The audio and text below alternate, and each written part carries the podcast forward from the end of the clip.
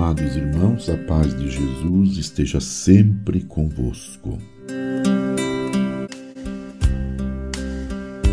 Tenho os olhos sempre fitos no Senhor, pois Ele tira os meus pés das armadilhas. Voltai-vos para mim, tende piedade, porque sou pobre, estou sozinho e infeliz. Irmãs e irmãos, estamos celebrando o terceiro domingo da Quaresma Somos convidados a aprofundar nossa fé por meio da liturgia, que nos convida a refletir sobre o mistério de Cristo, Filho de Deus. Ele é não somente o sinal do amor, do amor infinito do Pai, mas também nos mostra que é possível enfrentar as adversidades da vida e até mesmo a morte com coragem e esperança. Vivenciando esta campanha da fraternidade deste ano, somos incentivados a fortalecer nossos laços de fraternidade e amizade. Portanto, que este domingo seja celebrado por todos nós, com fé, os mistérios de Cristo, que está vivo no meio de nós. O Evangelho de João se diferencia dos demais evangelistas. Ao narrar a expulsão dos mercadores e cambistas do templo no início da atividade pública de Jesus.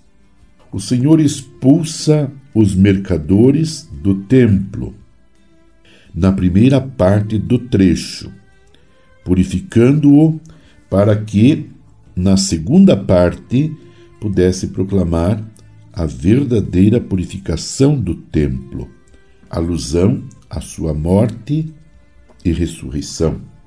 Jesus sobe a Jerusalém para participar da celebração da Páscoa judaica por três vezes.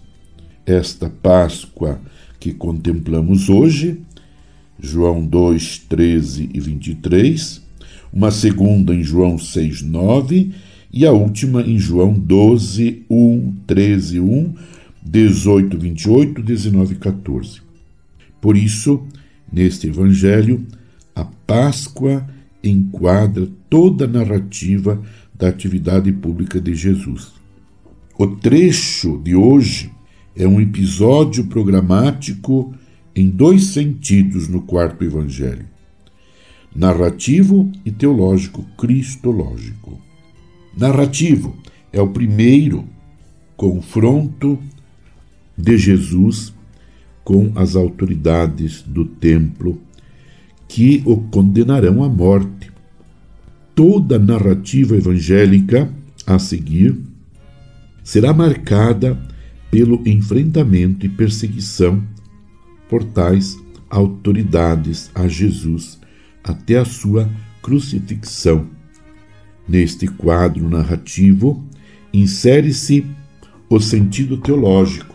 Durante a sua primeira presença na Páscoa judaica, Jesus anuncia a sua própria Páscoa, expulsando os mercadores com suas mercadorias e ovelhas, cordeiros, do edifício do templo prefigura-se a substituição tanto dos cordeiros pascais pelo único cordeiro que tira o pecado do mundo, quanto do templo edificação pelo templo de seu corpo ressuscitado, onde os verdadeiros adoradores do Pai o adorarão em espírito e verdade.